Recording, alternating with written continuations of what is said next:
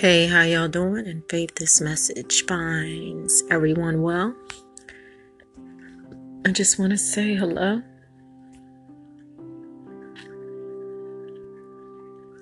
Thanks for joining me again. I also want to say if you feel like you're sitting at the table to be served, and everyone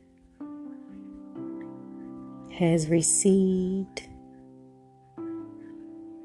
what's on the menu except for you. And you're still patiently waiting at the table, your hands folded, with your napkin across your lap. You're waiting. Everybody's eating at the table except for you. Your plate is still empty, but you're still waiting. But if you have a special order being made, it's going to take yours a little bit longer. We all are different. And sometimes that special order takes a little bit longer. So don't feel like you're being left out. Just wait patiently and trust and trust God and know that your turn is coming.